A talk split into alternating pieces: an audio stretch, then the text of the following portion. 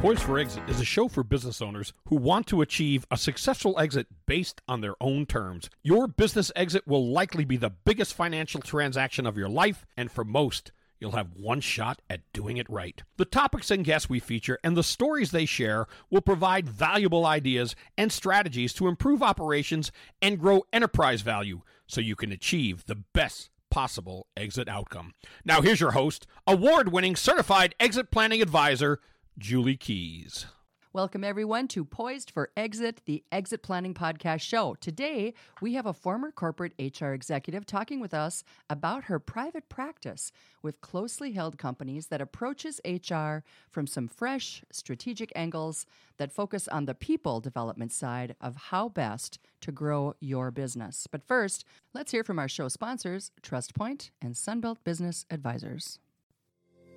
TrustPoint will design and manage a four oh one k plan that fits your company's needs. They handle everything, from record keeping and investments to employee education and ongoing administration.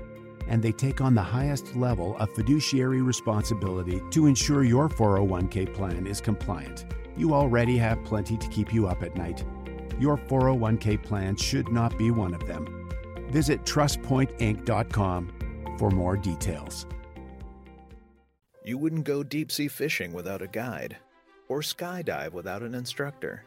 So don't sell your business without a broker. Now is a great time to sell a business. Many are selling at a premium. Contact a business broker at sunbelt minnesota dot com or call Sunbelt Business Advisors at six one two, four five five, zero eight eight zero and get a free confidential business valuation so you'll know what your business might be worth. Because selling your business is the biggest financial decision you may ever make. There is a record number of buyers looking for businesses right now. It is a seller's market. You could list, sell, and get more for your business now and start the next successful chapter of your life. Call six one two, four five five, zero eight eight zero today or visit sunbelt minnesota dot com. Minnesota's largest seller of companies. six one two, four five five, zero eight eight zero, sunbelt minnesota dot com. Hello, everyone. We are here today with Angela Christman, who is the founder of LiftBridge Strategy that provides professional services in H R consulting and strategy facilitation, and it focuses on people-centered business concepts. I'm so excited to talk with you today, Angela. Welcome to Poised for Exit. Thanks so much, Julie. I'm excited to be here. For sure. So I love the whole people-centered business outcomes focus that you have, because so many times, especially when we talk to business owners about H R, it's like a big yawn, right? Mm-hmm. Um, they know it's a necessary thing, but they're really not engaged in in everything H R. And we're not here to talk about employment handbooks and job descriptions and all of the things that make people yawn, right. right? We're here to talk about how to build business value through working with your people and being people-centered, right? That's right. Mm-hmm. That's right. So f- before we get into that topic, though, I would like to just have you share a bit about your background. Like, how did you get to where you are right now? Yeah, thanks. So I started out um, in grad school for industrial organizational psychology because mm. I've always been fascinated by the psychology of work and mm. what motivates people at work. Mm. And that led to an internship in the H R space. And my career path sort of led me through the H R ranks from there. I spent a couple of years leading H R for a small company, um, eleven years with Walmart in a variety of talent and cultural leadership roles, H R business partner roles, um, then spent almost five years with Marvin in mm. similar H R leadership spaces, mm. and decided to go out on my own about a year ago and have really been enjoying, enjoying it. Definitely. So what would you say was the difference between working at a publicly held company like Walmart to a privately held company like Marvin, family business? So very different in the sense of at a publicly traded company, you're for- focused on things like quarterly earnings releases, right. and um, much more focused on not only the long-term strategy, but also short-term focuses. Mm-hmm. In the smaller family-owned business, I found we were much more focused on the long-term and the day-to-day, and then also just um, able to move a little bit faster with some things because sure. we were smaller and more right. nimble. Yeah. Um, Walmart certainly ver- moves very fast as well, though. So. Right, yeah. I would think, yeah, like you said, l- nimble, and you probably have a little more decision-making power, right? Yes. With the privately held versus publicly traded. Yeah, yeah. yeah. yeah. And just from um, a role standpoint in yeah. a really large organization, roles are often very large scale, but a little bit narrower in scope. Right. Um, you might have responsibility for one thing, right, mm-hmm. within a business unit. Yeah. And in a smaller organization, you just have an opportunity to get more responsibility, play in different parts of the business, those mm-hmm. types of things. It's a lot of fun. Mm-hmm. So what a great background for what you're doing right now. Um, let's talk about best business outcomes when we're thinking about that people-centered side of the work that you do as an H R consultant. Um, and we're going to get into like the nuts and bolts of what you do, right? Mm-hmm. Your your primary services, maybe a little bit later in the show. But first I want to just talk about this. Let, like, how does that work? What What's your approach? So when you think about people-centered business outcomes, we often think of the team, right? And mm-hmm. employees when we think about being people-centered. Mm-hmm. I think it's difficult to talk about being a people-centered business without also talking about the customer. Absolutely. And when you think about what your business is trying to drive for the customer and what your business is driving for the team, they should all roll up under the same purpose and values, and your brand externally and the way that you show up for customers and your customer experience should match the way that you think about your brand internally and externally for talent and your employee experience. And if they don't match, things can get out of line on one side or mm-hmm. the other, right? Mm-hmm. So an example that I think of that we've seen a lot in the news lately is Starbucks. So when we think about Starbucks and their history as an employer, we think about things like they were one of the first companies to broadly advertise that they were offering benefits for part-time people, sure. right? You mm-hmm. remember that? Yeah. And more recently, we've heard a lot of things about unionization at Starbucks and some of the reasons for that, right?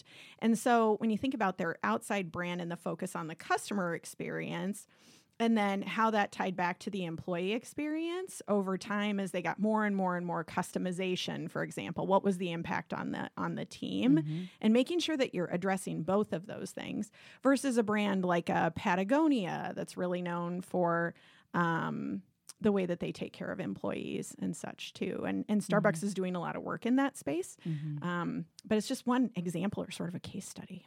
I really like the balance of both, right? Because it doesn't matter how good your people are and how great your culture is if you're not taking care of your customer. Yeah. You would think that it would be a foregone conclusion, but it's really not if you're not intentional about it. Maybe it happens like organically or by default, but you know, when you're like, let, let's talk a little bit more about how that intention actually comes to life. Yeah. So the way that I think about it is through the organization's purpose. Sure.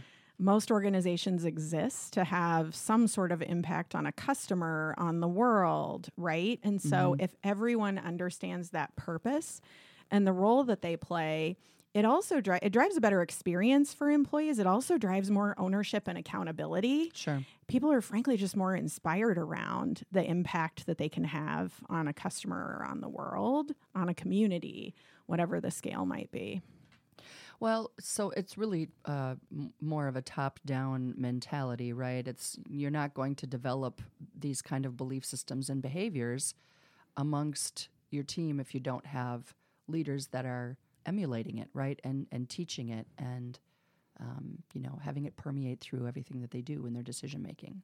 Absolutely. Absolutely. One of my favorite quotes about culture um and I'm sorry, I can't I can't remember who to attribute it to, but it's something to the effect of um, culture isn't defined by your greatest aspiration. It's defined by the lowest level of behavior you tolerate. Mm. And that starts at the top, right? Mm. Um, I also think that there's a lot um, to be considered around a more bottom-up approach to culture, too. We should always be listening to teams and understanding what's on their minds. And working to understand, just as we do for our customers in the business, working to really understand their needs and get closer to the customer, we should always be working to understand the needs of talent and getting closer to talent and understand what those needs are. Okay, so talent, uh, bringing talent in, um, you know, weighing that against the economy and the uncertain times. Uh, let's speak to that, because I think that a lot of business owners really are uh, impacted by the uncertainty. Yet, we got to still continue to grow, right, and improve and focus on not just the day-to-day, but the vision for, you know, where we're headed as as an entrepreneurs. Yeah, absolutely. And so the way that I think about this is that we should always thinking about we should always be thinking about what are the capabilities that we need to add to the business in order to achieve our strategy. Kind of a long-term vision then. Exactly. And of those capabilities, how will we meet them through either outside partnerships, through hiring people as W two employees, through maybe hiring people temporarily as contractors to help us to, and through technology also. Let's not forget that. That's actually a really big one, right? right? Mm-hmm. So how can we achieve bringing those capabilities into the business?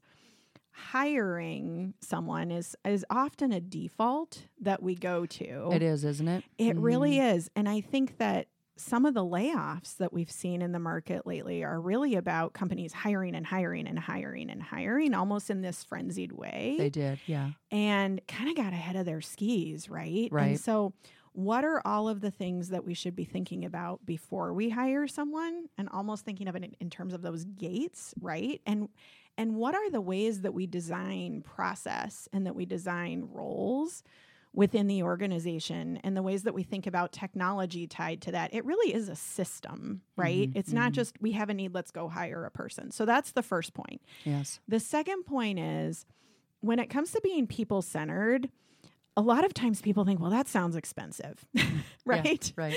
It sounds like it's going to cost more. Mm-hmm. The funny thing is that it often costs less. And that's for a few different reasons. Mm-hmm. One being, when you actually understand what the underlying need is and you work to un- to address the underlying need, you don't spend as much time trying different things that weren't really what the need was anyway, right? So I remember hearing about um, from an H R leader once that they had invested, you know, a couple hundred thousand dollars in an mm. employee recognition program. And it was like, darn, we haven't asked any employees what they think, right? Oh. So much more expensive than going down the path of gathering employee right. insights and seeing like what is actually meaningful to the people. The cart way before the horse, yeah. Right, right. So what's meaningful to people? Do yeah. they want the catalog with the things, with the points, right? Or is right. there something else that would be more valuable? Yeah. And I have another example. So um, I worked with a company on overhauling their benefits approach. And the project actually started as, we don't currently subsidize family premiums. Help us find the money to subsidize family premiums. And there are a couple of different ways to approach that, right? We could go sit in a conference room with a spreadsheet and we could work with the numbers and we could say, oh, I think we could maybe find some money here to subsidize family premiums. What we did, though, was we actually went out and interviewed employees across the organization about their benefits, but not in the way, what do you think about your benefits? Instead, we asked about their greatest stressors and their greatest aspirations as whole people, not just at work, right? Because mm-hmm. benefits affect us as whole people, not just who we are at work, right? And found that the issue is actually something different. And it resulted in us um, adding a new tier to the employee benefits offering that actually saved money that could then be reinvested into better subsidizing premiums and other offerings. Awesome. Yeah, I think that when you dig a little bit, sometimes you really can come up with that that money that you need to provide the benefit that employees are asking for um, without adding to that expense, which is what we're trying to avoid right now. I think a lot of people are trying to avoid adding expense, but yet still creating a great people-centered experience um, while you're fostering right people in the right seats and best top performance, right? So we don't, we're not making all these nonsensical hires because we think that's the way we've always done it, so that's what we have to do now. We have, right? Um, exactly. So, so like, uh, share a couple more uh, examples. I think that it would be helpful for our listeners to um, see a few more ways that you've been able to to make this happen for your clients. Um, another example that I can think about is related to recognition. And this was at a previous company where we were looking at how to recognize retirements. And a lot of times people think that recognizing retirements needs to be a lavish, expensive gift, right? And mm-hmm. what we found was that people more valued recognition of the time and accomplishments that they had made throughout their time with the company sure. through storytelling of their coworkers. Wow. And it actually, actually we landed on a, like a book that people wow. could have, a memory book. Oh. Another insight that came out of that work was that retirement recognition is about the retiree. It's also about the people who've worked with them over the years. It is, yeah. And their desire to recognize and acknowledge their colleague. Um, so that was a really cool one. That's a really great idea. You know, when I look back on all the years that I've worked with um, business owners, and, you know, there's all kinds of different pieces of research out there that you utilize as a as an advisor to to emphasize and to educate and just learn for yourself too, right? So uh, I remember numerous times reading the results of different surveys that have been conducted by companies, and what employees are really looking for isn't necessarily a higher wage or a higher salary. They're looking for um, being um, heard, right? They want to know that they matter. And so what you just described is that people were acknowledging the fact that they contributed and that they matter, and that what they did made a difference. Absolutely. At the end of the day, we all want to make an impact. Yeah. And the company that I, men- I mentioned earlier that was the uh, Benefits Project was actually a nonprofit. Mm-hmm. And when we asked people about the things that they valued most about working at the company, it was all around the company purpose. Mm. And that's what drives, I mean, in a nonprofit, you don't, you're not there to make a lot of money, right? Right. It's purpose-driven. And everyone at every organization generally wants to feel like they're part of something bigger. Exactly. And that they're making an impact somewhere. Mm-hmm. Mm-hmm. I agree one hundred percent. I think that purpose, and then it, it helps you to also hire, right? So when you've got your values and your purpose defined, bringing other people into the organization, if they're, if they're weighed against that, right? And if there's a match, then you know that you're on the right track. But if no matter what their resume says, right? No matter what their skills are, if they're really not a match for your values and your purpose, it's not going to work out. That's right. That's right. Yeah. I also think there are, you know, you mentioned, it's kind of chuckled a little bit when you mentioned employee handbooks that we weren't going to be talking right. about that today. So I'm going to cheat a little bit. All right. So if you focus on your purpose and values as your guide at the company, mm-hmm. how many of the policies in the handbook could just go away? Isn't that the truth? What if we operated under the assumption, which, you know, I'll just share is what I, the assumption that I operate under as it mm-hmm. happens, that ninety-five to ninety-eight percent of people just want to show up to work and do a good job, feel like they're part of something bigger, and get along with the people they work with, maybe even be friends. You can just move along the other two to five percent. We don't need to design the work environment around them, right? We should design the work environment around the ninety-five to ninety-eight percent mm. who want to do the right thing. Yeah, yeah, that's um, that's a mouthful, right there. It really is. Yeah, simple but profound. And you're totally right. There are so many policies that are in these handbooks that m- most people will never have to worry about violating, or right, or even. Yeah. Right, because that they just don't behave that way. But in order for yeah. the owners to to protect themselves and to protect their business, they have to put that out there. Yeah. So when we talk about the most important elements of running these people-centered businesses, both on the customer side as well as on the employee side, what are some of the most important things that business owners need to be aware of and start to implement? I think the number one thing on both the customer side and the employee side, and talent in general, right? Not even before they get into your organization, is empathy. And by empathy, what I mean is really listening and understanding, being able to put yourself in the shoes of that customer or that talent, and to understand what their needs are and how they see the world and the organization. Empathy is the most foundational thing. The next thing is, I think there is vulnerability that's needed. Mm-hmm.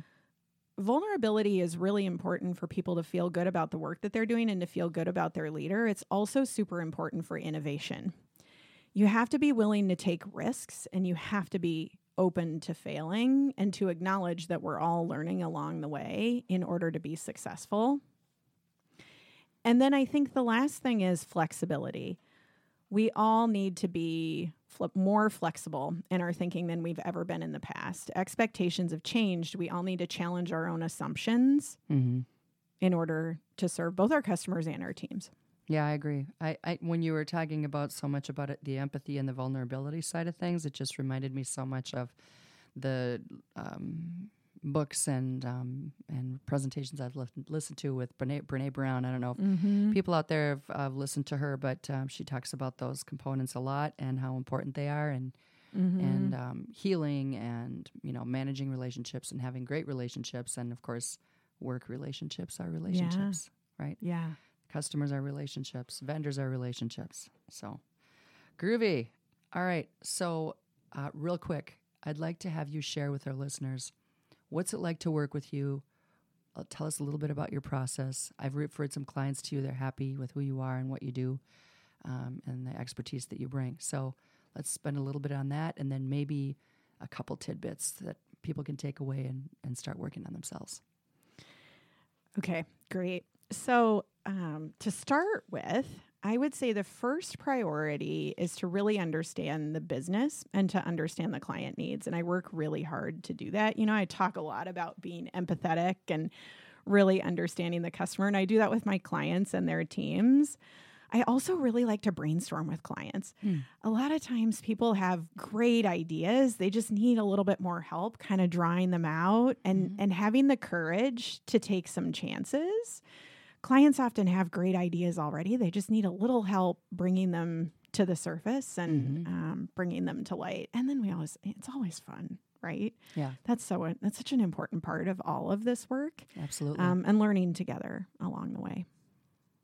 So do you primarily work with um, the owners of the business, oh, or are you yeah. working with the leadership team, or both? Yeah, it work? varies. So in larger companies, really large organizations, I tend to work with the C H R O because there's an H R leadership team that's looking for partners. And I have a lot of great H R colleagues that I've worked with. Mm-hmm. In smaller businesses, I might work with a head of H R who doesn't yet have a really strategic leadership team mm-hmm. that they can lean on. Sure. And in really small businesses, they might not yet have an H R leader, right? Right, right. And so they might need a little bit more help just partnering directly with the business to work through, or they might not have a strategic H R function yet, right? right? And just need a little mm-hmm. bit of help to sort of augment the H R support they have.